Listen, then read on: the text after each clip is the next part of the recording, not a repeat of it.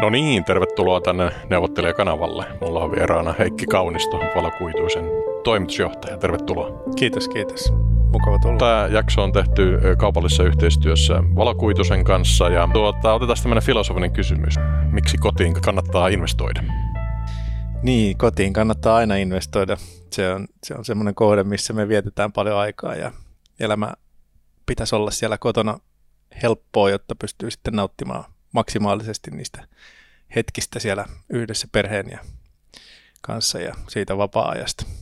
Tanskalaisilla on tämmöinen hygge-konsepti, mutta tota, se kai nyt tarkoittaa enemmän, että siellä villasukat jalassa sohvalla koko perhe, koira sylissä tätä viettää laatuaikaa, mutta voihan se olla vaikka, että katsotaan valokuidun kautta tota mediapalveluja tai, tai sitten perheen lapset pelaa Counter-Strike ilman viiveitä.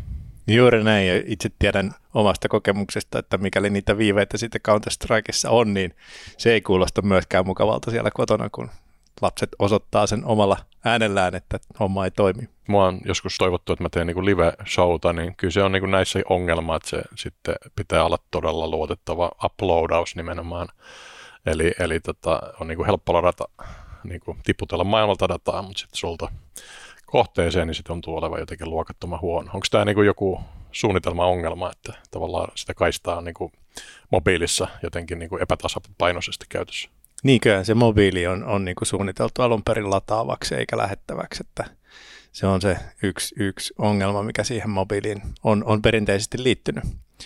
Ja tänä päivänä, kun, kun tosiaan se vapaa-ajan lisäksi kotona tehdään tosi paljon töitä, että meille korona-aika loi tämmöisen uuden rakenteen tähän työntekoon, että se etätyön määrä merkittävästi kasvoi, niin kyllä se palavereissa on sitten aika ikävää, että niitä videoyhteyksiä pitää katkoa sieltä ja mennä pelkällä äänellä sen takia, kun muuten ei yhteydet kestä sitä palaveria. Joo, ja joskus se on sitten elämä ja kuolema kysymys suur, suunnilleen, että tota mun teini-ikäinen tytär tota, on suuri Taylor Swift-fani ja oltiin sitten tuolla Antolassa tota, kesämökillä, niin tota, siellä oli niin surkea tota, yhteys, että tämän varaa ei mitenkään voinut näin elintärkeä asia, kun tota Taylor Swiftin konsertilippujen tota, jonoon meno, niin sitten mentiin tota, Mikkelin keskusten tota, hotellin tota, todennäköisesti valakuitu yhteyden, yhteyteen sitten jonoon ja siellä sitten katseltiin onnellisesti, kun jono numero 30537 tota, muuttui sitten onnelliseksi lip, konserttilipuksi Tukholmassa, mutta siis joskus se on siis sillä, että se nyt vaan ei saa sitten pettää.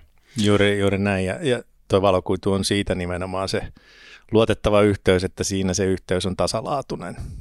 Se molempiin suuntiin ja sitten taas mobiili, niin me tiedetään jo, jo niistä mobiilin, mobiilin tota, lupauksistakin, että se esimerkiksi 100 megasessa se vaihteluväli voi olla viidestä megasta 100 megaan välillä.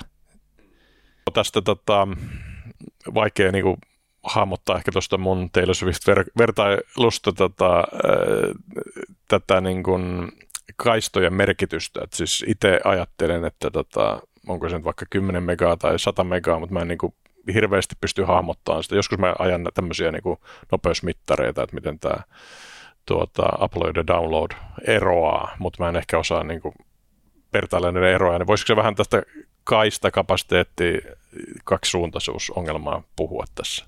Joo, eli, eli tosiaan silloin kun miettii itselleen sitä omaa yhteyttä, niin kannattaa ensin hahmottaa se, että se mobiili 100 megaa ja valokuitu 100 megaa, niin ne on kaksi eri maailmaa.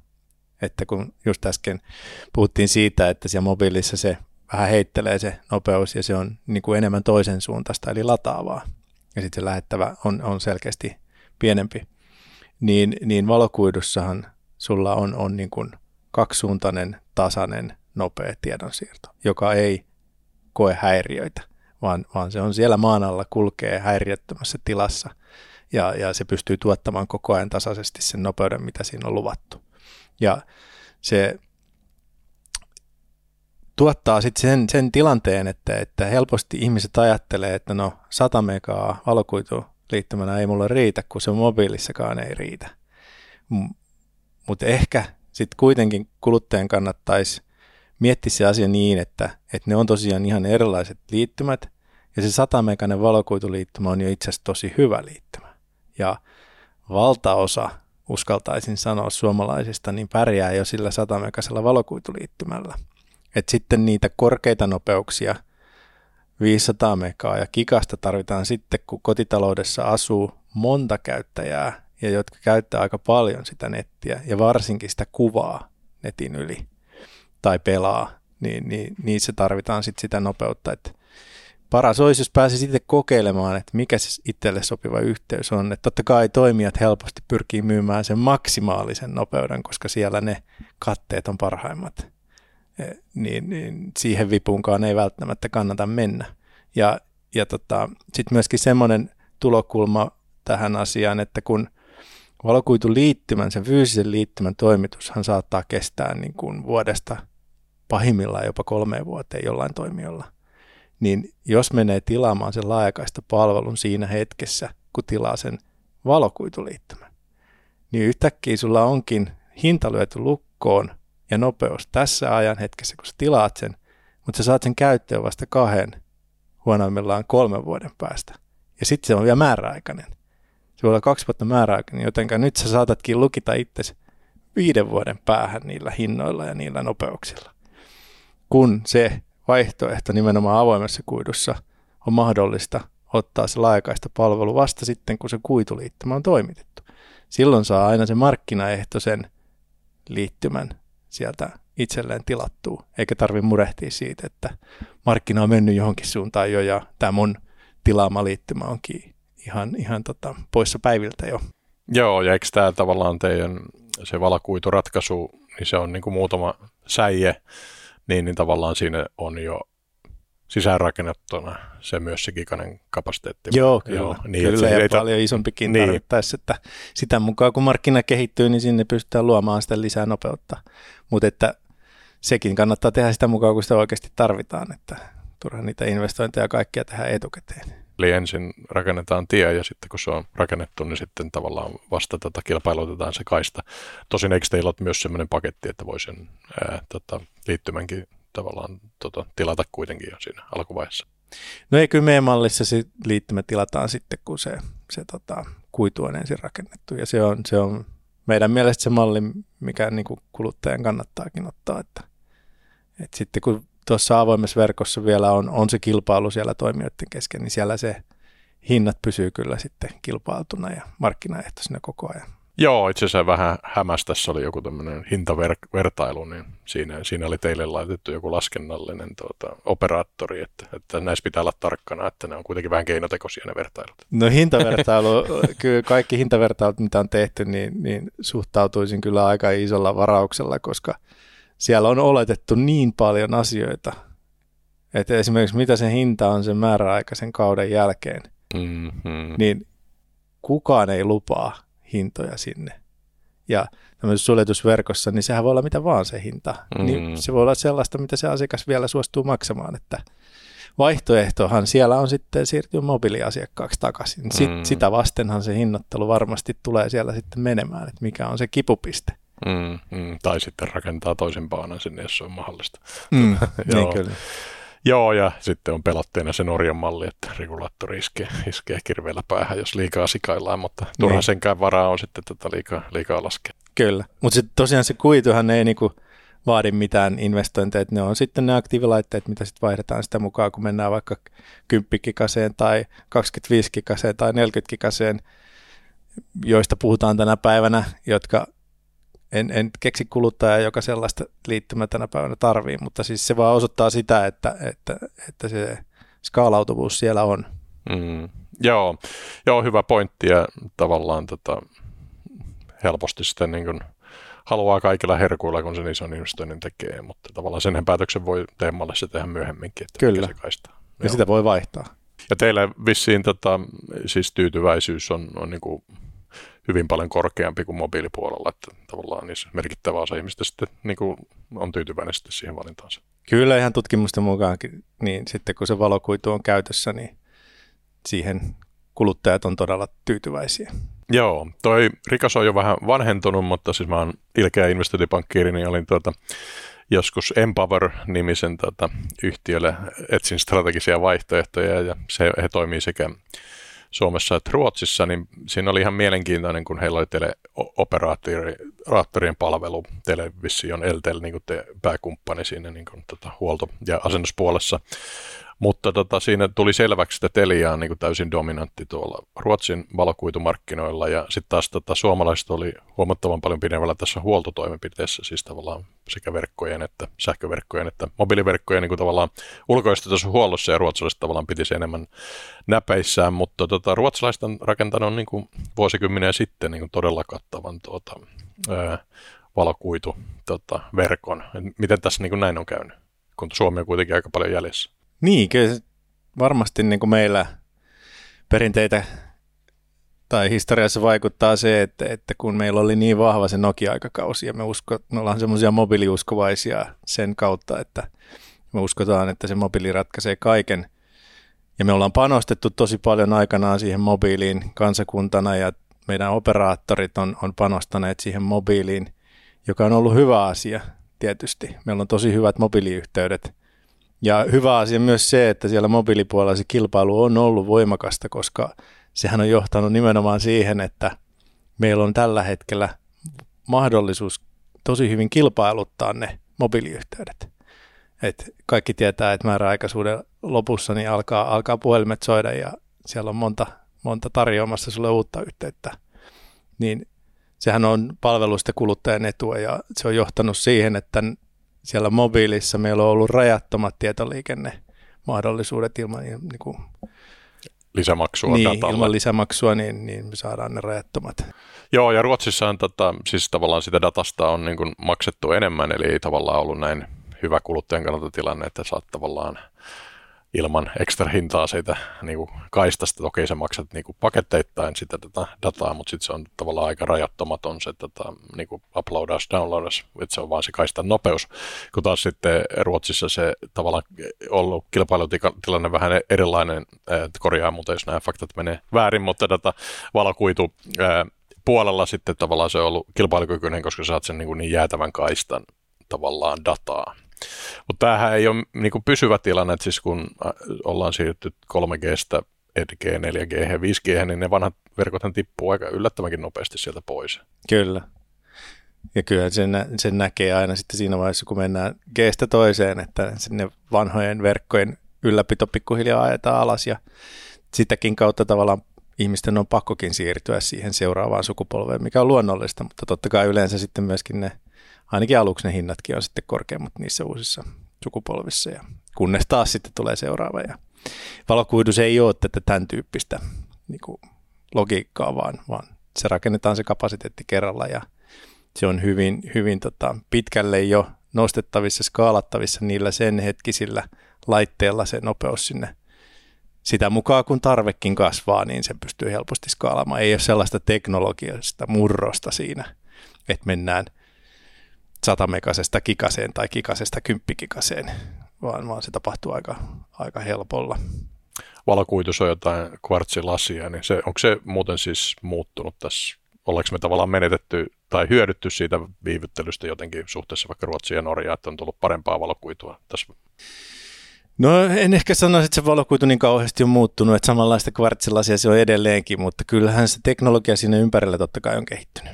Ja sitä on saatu tehty kustannustehokkaammaksi ja, ja ehkä sitä kautta sitten voisi ajatella, että me ollaan myöskin tavallaan päästään jo parempaan valokuituaikakauteen mukaan, kun me tullaan sinne tässä vaiheessa, eikä olla menty sinne silloin vielä 15-10 vuotta sitten. Joo, ja sitten ne valokuidun päässä olevat härpäkkeet on varmaan parempia nykyään. Juuri näin, juuri näin.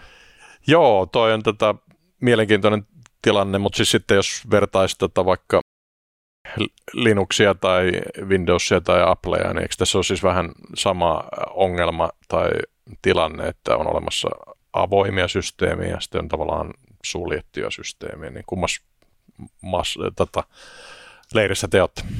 Joo, kyllä tässä, tässä on näitä rakenteita, jotka on, on tietysti niin kuluttajan hyvä ymmärtää, että mitä ne on. Et, et tässäkin valokuituverkoissa on nimenomaan avoin rakenne ja suljettu rakenne ja silloin sillä avoimuudella viitataan siihen, että keneltä sen internetpalvelun sitten voi, voi tilata. Ja jos miettii valokuidun kustannusrakennetta sille kuluttajalle, niin se alkuinvestointihan on hyvin pieni verrattuna siihen käytön aikaiseen kustannukseen. Et voi ajatella, että niin se alkuinvestoinnin osuus siitä koko kustannuksesta alle 10 prosenttia, koska sitä valokuitua sä käytät kuitenkin sitten seuraavat 30 vuotta vähintään. Että valokuituhan ei sillä tavalla vanhene, että sen pitoaika on, on vähintään se 30, todennäköisesti 50 vuotta. Kukaan ei edes tiedä, koska ei ole kokemusta pidemmältä ajalta. Mutta ainakin se, puhutaan paljon 50 vuodesta markkinalla, että se on se valokuidun. Joo, mutta siis tämä on tämmöinen tota, viimeisen kilometrin last mile ongelma, että tavallaan ei välttämättä kannata niitä putkialla niin montaa, koska yksikin riittää. Mutta sitten taas se, jos se on niin kuin suljettu se systeemi, niin eikö siinä ole tämmöinen ilmiselvä ongelma, että sitten tätä, jos ei sitä reguloida, niin kuin vissiin ei sitä hintaakaan reguloida, toisin kuin vaikka sähkö puolella, niin sitten siinä on vähän vaarana, että otetaan halvalla hinnalla sisään, mutta sitten ne hinnat lähtee nousemaan. Niin, mä oon tätä yrittänyt tuolla mediassakin kertoa, että ei ole ilmaisia lounaita valitettavasti tässäkään liiketoiminnassa keksitty, että jos joku antaa valokuituliittymän ilmaiseksi, niin sanotusti ilmaiseksi, niin, niin ei se valokuidun rakentamisen kustannus ole tässä vuosien saatossa muuta kuin noussut. Et, et voi ajatella, että se valokuidun rakentamisen kustannus on kuitenkin useita tuhansia euroja, riippuen vähän tilanteesta. Niin ei kukaan anna tuhansien eurojen investointia kenellekään ilmaiseksi, vaan kyllähän siinä se tuotto pitää olla takana. Ja jos ei sitä oteta siinä heti, niin se otetaan ajan kanssa.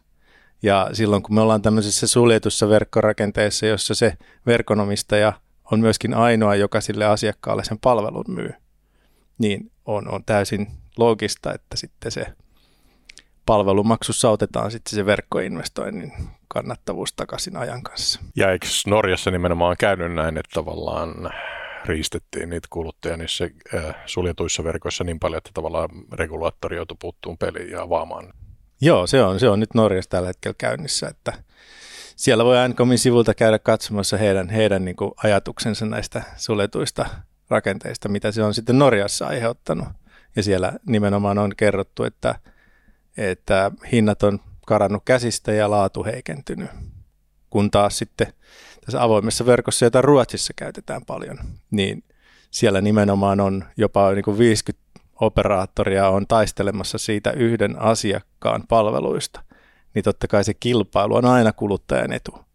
Se pitää huolen siitä, että hinnat ei karkaa ja laatu pysyy hyvänä. Koska mm. jos, jos näin käy, niin sä häviät, se toimija häviää siitä pelistä. Joo, eli siis teidän malli on tavallaan, että te rakennette sen niin kuin tavallaan tien, mutta sitten se palvelu tarjoaa, eli data siinä tai liikenne siinä välissä, se, sen, sen voi kilpailuttaa, kun taas sitten ehkä teidän kilpailijoilla ne tulee yhdessä paketissa, että okei, me rakennetaan tämä tie ehkä tosi halvalla tai mm. jopa ilmaiseksi, mutta sitten se, että liikenne maksaa, tietullit nousee joka, joka Juuri. vuosi. Näin voisi näin vois ajatella, että tässä Joo, ja tässä siis selvästi tuntuu tämä investointilogiikka sitten olevan vähän hakusessa. Tässä on tämmöinen kauppalehden artikkeli, taas tähän, tässä, jos niin pohditaan tätä toimialaa rakennetta, niin tässä tuota, lähinnä niin kuin nojaten tähän Finnetin kaveriin, niin kummastellaan, että miten teidän esimerkiksi niin kuin 400 miljoonan paketin korkokulut edes voidaan kattaa ja miten tota on mahdollista tuota, tehdä bisnestä, joka on aluksi tappialla. Tähän kuulostaa niin kuin vähän tämmöiseltä hyvin alemman tason ajattelu, että miksi mikään liiketoiminta investoisi yhtään mihinkään tyyppiseksi virheeksi vai miten mm. sä niin näet tämän? Niin se oli minustakin varsin erikoinen tulokulma, että, että niin kuin kaiken investointitieteen periaatteiden mukaisesti kuitenkin niin alussa se kassavirta on negatiivinen, koska se joudut isosti investoimaan. Ja valokuitualallahan vielä niin ne investoinnit on aika pitkä, se, se investointiperiodi on aika pitkä aika, kun sitä rahaa kuluu siihen rakentamiseen, jolloin ne kassavirrat pääsee tuottamaan sitten vasta siellä muutaman vuoden päästä. Ja kyllä, kyllä nyt tietysti niin kuin aina pitää olla, olla sen kanssa tarkkana, että yritykset että se kilpailu ei tavallaan kiihdy niin kovaksi, että yritykset ajaa itsensä niin kuin pois hengiltä, mutta että kyllä tässä markkinassa niin, niin se mielenkiintoinen kysymys on, on se, että, että kun nimenomaan näissä suljetuissa verkoissa on menty tähän nollahintakampanjointiin, niin eikö se niin kuin logiikka pitäisi mennä niin päin, että jos et sä ota siitä asentamisesta mitään rahaa ja siitä verkosta mitään rahaa, niin kuin se ilmastaan, niin, niin siellä mun mielestä pitäisi olla nimenomaan ne huolet tulevaisuudessa, että Joo, toi on siis, mä oon itse tota investointipankkiiri, niin tässä Translinkissa meillä on usein tämmöisiä SaaS-yhtiöitä, että niissähän siis se logiikka menee, menee sillä, että asiakashankinta maksaa, ja tämmöinen Customer Acquisition Cost CAC saattaa olla nyt vaikka esimerkiksi sen, mutta sitten se elinkaaritulo, niin saattaa olla vaikka 500 euroa, kun se tavallaan niin kuin lasket sen niin kuin, äh, tuota, asiakkaan maksamien kuukausimaksujen summat, ja näinhän tämä sitten tavallaan vähän tuntuu olevan teidän kilpailijoilla, että ne niin kuin tavallaan rakentaa ilmaiseksi tai isolla kassavirta tappiolla sen verkon, että ne pääsee louhimaan sitä kultaille jatkuvaa laskutusta myöhemmin, kun teillä on niin kuin vähän balansoidumpi tämä kassavirta, että otatte siitä tota alun asiakashankintakulusta myös niin kuin jotain investointikulua ja sitten tota, pienempi kassavirta siellä varsinkin ja valinnan va- vapaus sitten vielä tälle kuluttajalle. Kyllä. Eli, eli tuntuisi, että tässä tota, tämä ehkä kauppalehden artikkelin kritiikki on vähän niin kuin hassusti mietitty. Ja sitten tietysti teillähän on fiksuja pankkeja tässä syndikaatissa. Itsekin on ollut Sebillä töissä ja vaikka Lasardin kanssa tätä neuvotellut tuolla Lontoon aikoina, niin, niin eihän ne nyt 400 miljoonaa anna bisnesidea, joka, joka tota, josta ei löydy joku businessplani, niin tota, näin vaan pukumiehet. Toi, toi nimenomaan noin, toi nimenomaan noin että et, et, kyllä se että saa pankilta rahaa tänä päivänä, niin siinä joutuu käymään melkoisen prosessin läpi ja tarkistaa joka ikisen detaljin sun liiketoiminnasta, onko tämä uskottavalla pohjalla. Jos sä onnistut saamaan sen meidän tapauksessa 285 miljoonaa pankkirahaa, niin, niin kyllä se sitten on aika luotettavalla pohjalla se liiketoiminta. Mm. Muuten sä et saa sitä rahaa. Et ehkä mä niin kuin enemmänkin niin kuin olisin huolissani siitä, että, että kun verrataan pankkirahoitusta niin kuin oman pääomaehtoiseen rahoitukseen, niin onko todella niin, että että se omalle pääomalle ei tarvii mitään tuottoa. Niin. Et aivan Joo, mutta siis tämähän on niinku, tätähän näkee koko ajan Suomen lehdistössä, että tavallaan se oma pääoma on niinku, kulutonta, tai ajatella, että koska ne osingot voidaan lopettaa milloin vaan, niin ne tietyllä tavalla sen niin kuin rasitus firman kassavirralle on pienempi. Ja voi tietysti ollakin näin, mutta siis se odotushan menee siis sillä, että se on, koska sulla on eräännyttämisjärjestyksessä vieras pääoma, ja, joka on mahdollisesti vakuudellista, ja oma pääoma sen jälkeen, niin tota, kyllähän sen pitää saada paljon enemmän tuottoa, koska se riski on suurempi ja se Nimenomaan. tulee sen arvon nousun kautta sen os, mahdollisten osinkojen lisäksi. Kyllä. Mutta jotenkin tämä tuntuu olevan niin uuvuttavan vaikea ajatella, että jotenkin ajatella, että se oma pääoma on semmoinen ilmainen renki, joka antaa sitä aina niin kuin mm. vaan jostain taikaseinästä. Ju- juuri näin, juuri näin. Ja sitten ehkä tuossa vielä sellainen niin kuin elementti, mitä kannattaisi myöskin miettiä, on se, että ethän sä tänä päivänä saa pankkirahaa, ellei sä suojaa sitä korkoriskiä. Mm. Että kun liiketoiminnan pitää olla luotettavalla pohjalla, niin silloin sä suojaat sen korkoriskin. Jolloin itse asiassa vieraan pääoman osalta sä tiedät tosi tarkkaan sun tulevat kustannukset. Mm. Joo, toi on tota, tietysti flotaririskikin joskus toimii. Henkilökohtaisesti mä oon tämmöinen suuri flotarikorkojen ystävä henkilökohtaisessa taloudessa, niin koska, mm. koska tota, se on historiallisesti ollut, ollut tota parempi peli olla mahdollisimman lyhyessä korossa. Mutta näin se on kor- optimointia. Niin, se on, se on optimointia. näin se on, ja tietysti eh, näsäviisenä voi sanoa, että jos olisi vuosi sitten fiksannut, niin olisi ollut viime niin kuin erinomainen aika. Mm. Joo, mutta siis näin se, näin se menee ja teillä on siis täällä ä, oman pääoman sijoittajana löytyy sitten muun muassa Capman ä, Infra, joka, joka nimenomaan erikoistuu tämmöiseen niin kuin pitkäaikaiseen infrasijoittamiseen, että, Kyllä. että sieltä sitten varmaan, varmaan tuota, ovat, ovat tuota, mutta eikö, ää, investointipankkiin se Ville, onko se Ville, joka sitä oh. pyörittää, niin, mm. niin tota, tota, sinänsä hienoa, että meistä investointipankkirjasta on myös niin kuin, sitten tota, sijoittajan edustajiksi. Kyllä, ja sitten jos miettii, että sielläkin niin, niin tota, omistaja totta kai on tarkka siitä, että se saa sille omalle pääomalleen sen tuoton. Niin kyllä meillä joka ikinen investointi, mikä me tehdään, niin se on kannattava investointi. Ei, ei tarvi olla huolissaan siitä, että me, me tehdään epäkannattavia investointeja ja ollaan, ollaan sitten muutaman vuoden päästä niin kanttuvei että meillä on myöskin hyvin vahva liiketoimintamalli. Että kyllähän toi meidän omistuspohja, Capman ja Telia, niin tuo meille ihan erilaisen kyvykkyyden rakentaa tätä verkkoa kuin monella muulla tässä markkinassa. Et jos ajattelee vaikka Telian runkoverkkoa, joka kattaa koko maan niin kuin hämähäkin seitin tyyppisesti, meillä käytännössä joka ikisestä kylästä löytyy, taajamasta löytyy se Telian verkko, johon me voidaan sitten sillä paikallisella verkolla liittyä, niin eihän tuommoista ole kellään muulla. Ja se taas mahdollistaa meille todella tehokkaan pääoman käytön. Että me voidaan investoida pelkästään siihen paikalliseen tilayhteysverkkoon. Joo, ja tämä on, eikö tämä niin kuin, varmaan keskustassa oli ennen, mullakin oli joskus tota velhon kuparikaapeli, mutta niin kuin tavallaan keskustassa varmaan on tätä valokuitua aika paljon, mutta sitten tämä iso tavallaan maanrakennus tapahtuu vissiin teillä kilpailulla siinä niin kuin lähiöissä. Joo, kyllä. Toimiiko tämä myös, niin kuin, tämä ei ihan ole kesämokkiratkaisu kuitenkin, se käy niin kuin vähän kalliiksi? Joo, no totta kai jos kesämökki osuu matkan varrelle, niin, niin, se on niin. ratkaisu heille, mutta ei ehkä tässä vaiheessa niin kesämökkiä ei ole lähdetty erikseen hakemaan, että, että me oltiin kyllä nyt ensimmäisen kerran isosti myöskin tukiraha kilpailutuksessa mukana. Itse asiassa voitettiinkin tämä Sipoon kunnan tukiraha äm, haku. Ja, ja tota, siellä nyt sitten on myöskin monenlaista kiinteistöä siinä matkan varrella, mutta se perustuu sitten siihen, että siihen saadaan merkittävästi tukea valtion taholta siihen haja-asutusalueen rakentamiseen. Niin, eli tämä on tämmöinen vähän pienemmälle paikkakunnalle voi olla strateginen hanke, että saadaan sinne valokuitu, että pidetään ihmiset tyytyväisinä ja tota, ää, tota, tekemään tuottavaa työtä vähän kauempana. Kyllä. Ja tämä etäily ja etätyö, niin tavallaan ei ole suinkaan kuollut tässä koronan jälkeen, että, että se on niin kuin kotien ja pienempien tai kauempana olevien ää, paikkojen etu, että siellä on niin kuin tosi hyvät baanat. Joo, ja se näkyy kuntien toiminnassa kyllä, että meilläkin on tosi paljon, erityisesti tuolla Pohjois-Suomessa, niin kunnat on ollut todella aktiivisia siinä, että, että me saataisiin sinne kuntaan hyvät yhteydet.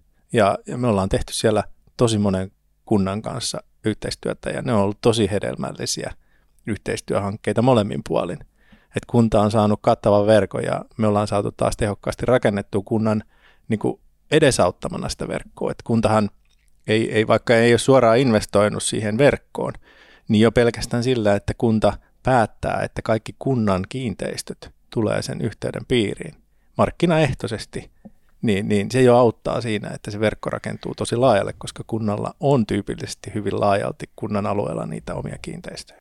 Joo, ja tässä on sitten yhä hyvänä puolena se avoimuus, eli, eli tietyllä tavalla ei ole sitä pitkän ajan kusetus häntää, häntää että siitä pystyy sitten kuitenkin, kuitenkin kilpailuttaa sen tota, laajakaistan siinä päällä. Just näin, ja sitten kunnallehan toi on hyvinkin problemaattinen, että, että jos lähtee tekemään suljetun verkon kanssa töitä ja sitä verkkoa sinne kuntaan, niin silloinhan kunta valitsee kaikille kuntalaisille sen palveluntarjoajan.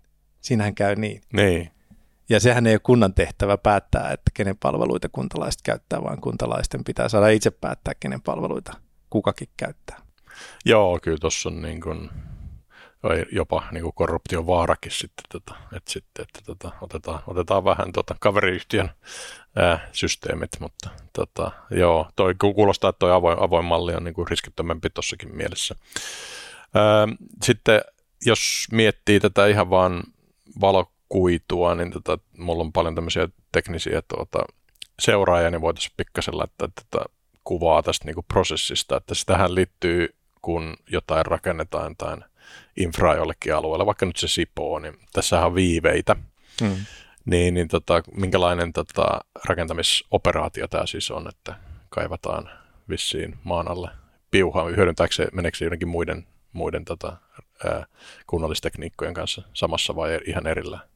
Tämähän on silleen niin kuin tosi iso projekti kyllä, et, ja monivaiheinen prosessi, että sitä ei välttämättä tavallinen ihminen huomaa siellä, että kuinka monta erilaista vaihetta siihen liittyy siihen koko prosessiin, ja myöskin toteutustapoja on jokaisella toimijalla vähän erilaisia. Et, et, me ollaan valittu semmoinen hyvin systemaattinen tapa toteuttaa se kuituhanke, eli me lähdetään siitä liikkeelle, että ensinnäkin se, että verkko on kaupallisesti järkevä rakentaa, niin, niin vaatii, siis ilman tukia rakentaa, niin se vaatii sitä, että talojen etäisyys ei voi olla määränsä enempää, koska se verkon kustannus on lähes suoraan verrannollinen siihen verkon pituuteen, mikä joudutaan rakentaa. Ja sitten taas ne asiakkaiden määrä sen verkon alueella tuottaa sitten sen kannattavuuden sille verkolle. Joo, mä kuvaan tätä Maikkarin aamu-TVn tuottajan Iivan Puopolon kanssa samassa studiossa, niin huomasin vaan, että sä olit siellä, tuota, oliko tämän KKVn kanssa keskustelit tästä, tästä Joo. Iivanin kanssa, se oli hyvä, hyvä keskustelu. Kannattaa katsoa, niin tässä siis ehkä tähän pääsit ehkä edustamaan pahiksena toimialaa siinä, vaikka nyt otkin hyvismallilla liikkeelle ehkä tässä suhteellisesti, niin siinä tuntuu olevan siinä keskustelussa ehkä tämän kilpailuviraston niin kuin huoli, että, että kun sitä infraa ruvetaan rakentaa, niin siinä on niin kuin, voi olla kohtuuttomia viiveitä ja tavallaan sitten kun ei päästäkään rakentaa, niin sitten se kuluttajaparkka tavallaan sitten siellä hikoille, että miksi ei tätä rakennettu. Niin onko tämä tota yleinen ongelma teidän, teidän ratkaisuissa tai toimialalla yleensä? Joo, ja tässä ehkä mä aloittaisin hiukan taaempaa, että, että jos, jos taas niin kuin vertaa vaikka sähköverkkoa ja valokuituverkkoa, niin sähköverkossa yhteiskunta päätti, että annetaan alueelliset monopolit tietyille toimijoille. Ja silloin ei tule tällaista kilpailutilannetta, joka tuo viivettä siihen toteutukseen, koska sun pitää ensin kilpailla, että saako sen verkon sinne alueelle, ja sitten vasta kun sä oot voittanut sen kilpailun, niin sitten sä tiedät, että sä pystyt rakentamaan sen, joka luo sen viiveen. Kun taas sitten tässä sähköverkkopuolella, niin sä voit suoraan suunnitella, mitä sä teet sen verkon sinne alueelle, lähteä toteuttaa systemaattisesti. Niin tässä on silleen niin kuin ihan erilainen lähtökohta, ja sen takia tässä on myöskin pidemmät viiveet. Et se kilpailu pitää ensin voittaa, ja sitten jotkut häviää, niin ne ei voi rakentaa, jolloin taas tulee se pettymys niille asiakkaille, jotka on ollut sen häviävän toimijan puolella, niin niiden sopimuksethan silloin peruuntuu. Ja sitten niiden pitää taas sitten siirtyä sen voittaneen verkkoyhtiön asiakkaiksi. Joo, ja näissä sitten vissiin ne isommat murheet, että siinä jotain irtisanomistappioita tulee, että tavallaan, että jos olet veikannut väärää hevosta, niin siinä mm. syntyy, syntyy myös sille tilaajalle kuluja, tai ainakin joissakin malleissa. Että. Kyllä, ja sitten jotkut on, on mennyt tekemään molempien kanssa tästä syystä sopimuksia, ja sitten ollaan pulassa, kun jos vaikka molemmat päättää rakentaa, mm, mm. niin mitäs sitten? Niin, sitten sulla sit varmaan sä kaksi. kahteen. niin. niin. joo, joo, joo, eli siinä kannattaa. Joo, mutta sitten mistä se kuluttajaparka tietää, kuka se on se voittaja. Ehkä sitten tavallaan teidän mallissa nyt sitten voisi olla, että ainakin se tietää, että tota pääsee, pääsee niin teistä eroon, eroon sen niin vapaan mallin kautta mm. sitten siinä laajakaista kilpailutuksessa, kun ehkä sitten teidän kilpailijoissa siinä, siinä on niin tämä login riski vielä lisäksi. Mm. Joo, mutta vissiin tota, tästä, tästä tulee ainakin yleisön keskuudessa paljon, paljon sit keskustelua näistä niin kuin yksittäispettymyksistä sitten, että siitä varmaan sitten raparoiskuu vähän kaikkien kasvoille tässä. Kyllä, ja sitten sit, niin tuossa just on iso ero, että pistetäänkö vaan joku kunta myyntiin. Mm. Jotkut tekee sitä, että ne laittaa koko kunnan myyntiin ja katsoo, mistä tulee sopimukset, ja sitten sen mukaan toteuttaa sen verkon ja peruuttaa sitten mahdollisesti ne sopimukset, jotka ei sitten ollut riittävän houkuttelevia.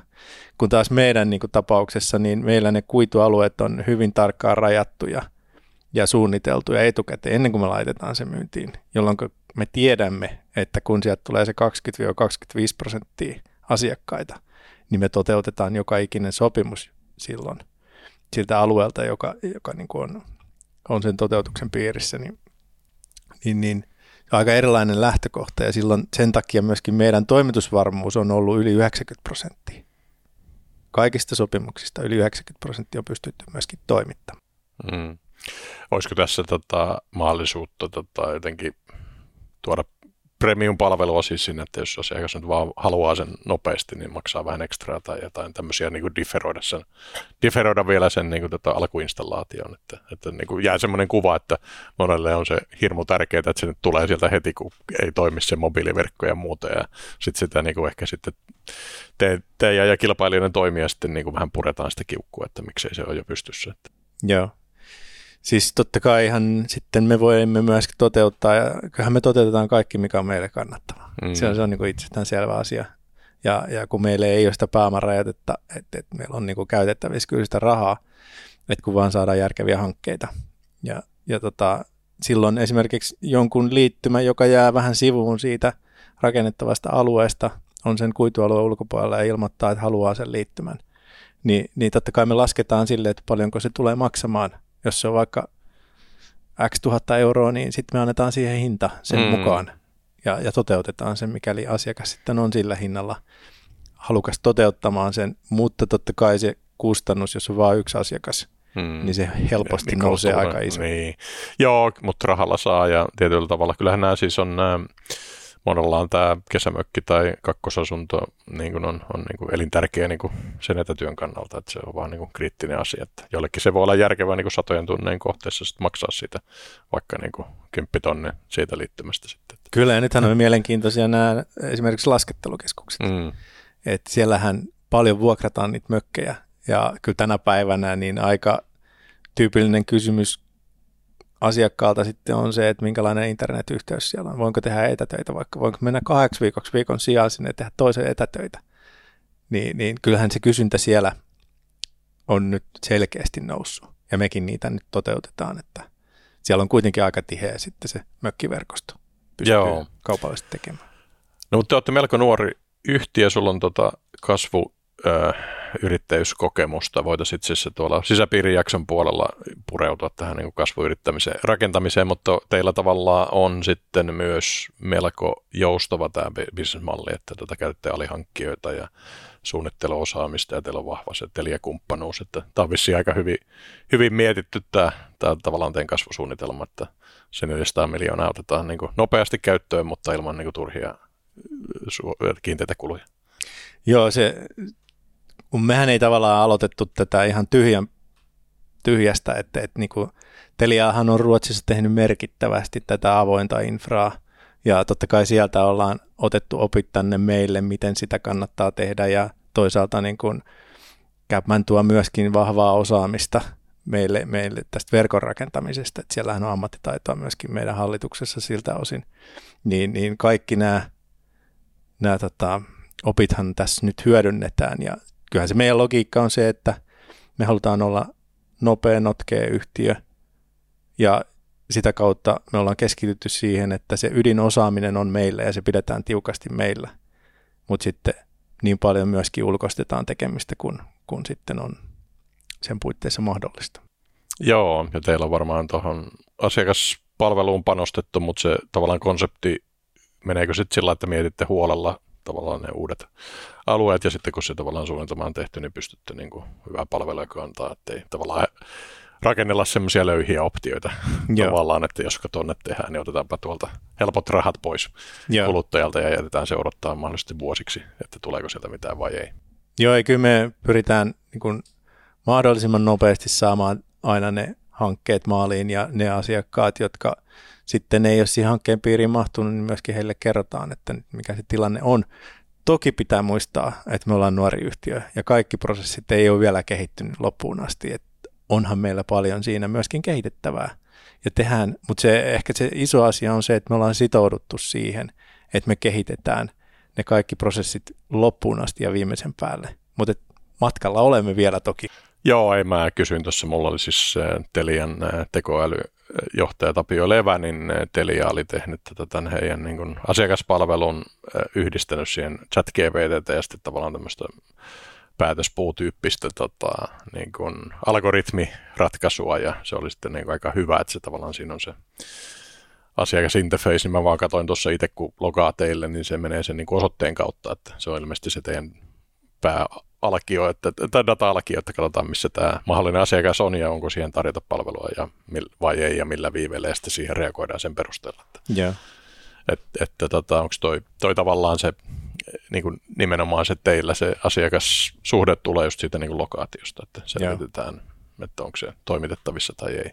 Kyllä joo, ja toihan on meillä, varmasti siinä olisi paljon automatisoitavissakin, mutta ne on myöskin hyvin moniulotteisia asioita, mitä siihen verkon rakentamiseen liittyy, niin, niin, niin paljon tehdään manuaalisesti sitä, mutta siis päivittäinhän meillä käydään koko ajan sitä meidän tilauskantaa läpi ja katsotaan, että mihin me pystytään nyt tekemään päätös ja mihin toimittaa se kuitu ja sitten sitä kautta myöskin informoimaan niitä asiakkaita. Joo, sanois vähän tuosta skaalasta, että kuinka paljon teillä on niitä tota, asiakkaita tullut ja paljon, sitä, paljon sillä 400 miljoonaa saa lisää ja te, mikä teidän mm. markkinatilanne on ylipäätänsä? No kyllä me ollaan niin kuin markkinassa, no oikeastaan to, tässä markkinassa on vähän haastavaa saada semmoista todellista tietoa eri toimijoiden tekemisistä. Että ei ole sellaista tietokantaa, joka olisi ajantasalla ja kertoisi, mitä kukakin on tehnyt. Ja sitten toisaalta niin ne, ne semmoiset käsitteet, mitä tässä markkinassa käytetään, vaikka saatavuus, kuinka monella on verkon saatavuus tai yhteyden saatavuus, kuinka monelle se on rakennettu, niin niitä on vähän hankala kaivaa mistään niitä tietoja, ja varsinkin kun ne käsitteet saattaa olla hiukan erilaisia eri toimijoilla, että se saatavuus ei olekaan sama asia kaikilla toimijoilla. Jollain se on laajempi ja jollain se on suppeempi. Meidän tapauksessa se saatavuus on, tarkoittaa sitä, että se kuitu menee siitä oman talon editse. Jo. Ja, ja silleen me lasketaan se meidän saatavuus ja, ja ehkä se, millä mä kuitenkin niin kuin pystyn väittämään, että me ollaan markkinan suurin peluri tässä markkinajohtaja on se, että kuinka paljon vuodessa ihan tilinpäätösten perusteella niin nähdään, että investoidaan rahaa siihen verkon rakentamiseen. Siinä me ollaan ylivoimaisesti suurin. Tota, tämä markkinahan ei ole nollasumma peliä, vaan siis meillä on, tota, koska se mobiili on niin, ollut niin hyvä ja kattava, niin Ruotsissa tämä valokuituaste on ilmeisesti 90 ja Tanskassa ja Euroopassa 70, mutta eikö meillä ole huomattavasti pienempi, että tavallaan sitä niin kuin valloittamatonta markkinaa on vaikka kuinka paljon? Joo, nyt me mennään varmaan siellä jossain 5-60 välissä, ja sekin koostuu paljon siitä, että nämä kasvukeskusten ydinkeskustat, missä on paljon asukkaita, niin ne on kuidutettu pääsääntöisesti. Et sitten ne taima-alueet on, on edelleenkin vielä odottaa sitä kuitua. Toki kilpailu on nyt, nyt niin kovaa, että sitä vauhdilla sitten tulee. Jos vaan rakentamisen resurssointi riittää Suomessa, mistä, mikä on tällä hetkellä haasteellinen tilanne. Että tämäkin on mielenkiintoinen asia, että kuinka vähän tästä valokuitu rakentamisesta on puhuttu siihen nähden, että, että puhutaan valtavasti siitä, kuinka rakentaminen on nyt ihan kuopassa. Mm, mm. Ja jää paljon työttömiä, kun meillä on investointisuunnitelmat on niin kuin miljardia kahta Suomeen tulevina vuosina ja valtava pula nimenomaan maanrakennustyöntekijöistä ja teleotyöntekijöistä. Niin, niin tästä mun mielestä pitäisi puhua vähän enemmän ja miettiä, että miten se muuntokoulutus hoidetaan nyt, jotta pystytään sitten siirtämään sitä työvoimaa taas sinne, missä sitä työtä on tarjolla tällä hetkellä. Joo, mutta toihan tavallaan toisella maa voi olla teidän niin kuin etu sitten, että tavallaan on sitä sitten osaavaa työvoimaa sieltä perinteistä rakentamista sitten saatavilla, että tavallaan pidetään työllisyysaste sitten korkealla, jos osa, osa porukasta sitten pystyy siirtyä sitten teidän, teidän puolelle sieltä tota, perinteisestä rakentamisesta. Kyllä vaikea niin ajatella tästä niin kuin mitä haittaa, että on nopeammat yhteydet ihmisellä, kun tekoäly vallankumous tulee ja etätyö kuitenkin on, tai ainakin monipaikkaisuus lisääntyy. Että tavallaan siinä mielessä tuntuu, että tämä nyt on ihan, ihan niin kuin hyvistä hommaa, kunhan nyt ei niin kuin liikaa muumioida teinejä tätä pelaamaan Counter-Strikea. se on sitten jokaisen omalla vastuulla, miten sitä hyvää yhteyttä käyttää. Nuoruudessa on, on hyvinkin paljon tämmöisiä niin kuin action-pelejä pelannut, mutta nyt ei enää reaktiot kestä. On pakko mennä tämmöiseen niin kuin, uh, turn-based peleihin, jossa on vähän lepposempaa. joo, joo mutta kyllä sen niin kuin huomaa tässä, tota, just niin kuin tässä AV-työskentelyssä, kuinka, kuinka sitten esimerkiksi 4K heittää, niin kuin se heittää, tota, mulle tulee tästäkin keskustelussa semmoinen niin kuin 120 giga data, hmm. niin, niin eihän sitä oikein niin kuin, vaikea löytää pilvitilaakaan sit mm. siihen, ja sitten tavallaan se upload speed on niin kuin, todella rasittava. Mä oikein voi niin kuin, ulkoistaa tätä kovin hyvin, että mä niin kuin, investointipankkiirin pikkukätösin niin kuin editoin tätä, mikä on, niin kuin, tuntuu niin kuin ihan käsittämättömältä. Että siis siltä kaistasta olisi vaan niin kuin monessa paikassa tosi paljon hyötyä. Kyllä. Ja nimenomaan sillä upload-kaistalla. Ja sitten kun se on, se kysymyshän on siitä vielä, että mä oon monesti verrannut tätä niin kuin auton pölykapseleihin, tätä valokuituinvestointiin. Et, et itse kun, kun tykkään autoista ja tykkään siitä, että siellä on yksityiskohdat paikallaan, niin on, on niin valmis investoimaan vaikka auton vanteisiin, alumiinivanteisiin, niin helposti sen pari tonnia. Mm. Mutta sitten kun tulee kodin elämän sujumiseen ja puhutaan valokuituinvestoinnista, josta sulla on niin kuin huomattavasti enemmän hyötyä kuin niistä, niistä auton vanteista, niin, niin sitten ruvetaan miettimään, että onko tämä nyt, tämä on aika kallis. Mm, se on niin kuin arvokysymyksiä ja, ja ehkä ihmiset ei ihan hahmota sitä. Me tehtiin se mainoskampanjakin tuonne televisionkin, että, että pärjäillään, koska suomalainen on pärjäilijä. Mm. Jos mä pärjään täällä nykyisellä, niin en mä tiedä tarviinko mä. Mutta sitten tavallaan se, siinä hukkuu se ajatus siitä elämänlaadusta ja sen merkityksestä meille, että aika pienillä asioilla me pystytään parantamaan paljon sitä meidän elämänlaatua. Ja tämä on yksi. Joo, ja itsellä siis kun mä asun tuossa Kalevan kadulla Helsingin keskustassa, niin joskus siis tota, jopa se niin kännykkä ää, toimii ihan hyvin, mutta sitten tosiaan aina huomaa, kun menee vähän kauemmas, että kuinka tavallaan epäluotettava ne mobiilien niin kuin vanhemmat versiot on siinä, että jos se tippuu jollekin 3G, niin se on kyllä sitten hyvää päivää sille tätä, no mobiilityöskentelylle tai tätä etätyöskentelylle. Niin, niin kyllä. Joo.